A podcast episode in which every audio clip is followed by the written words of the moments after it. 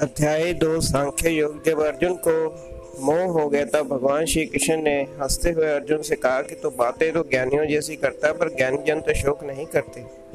तो अर्जुन पूछता है कि ज्ञानी जन शोक क्यों नहीं करते? तो भगवान कहते हैं, जैसे ही शरीर में कुमार अवस्था, युवा अवस्था वृद्धावस्था होती है तो क्या कोई उनके जाने का शोक करता है?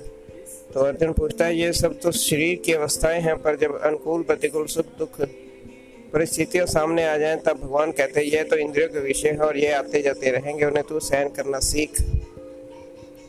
इसी अध्याय में आत्मा का निरूपण किया गया है। आत्मा और परमात्मा का भी निरूपण किया गया है। आत्मा शाश्वत है और यह कभी नहीं मरती। और हम आगे इस में देखेंगे।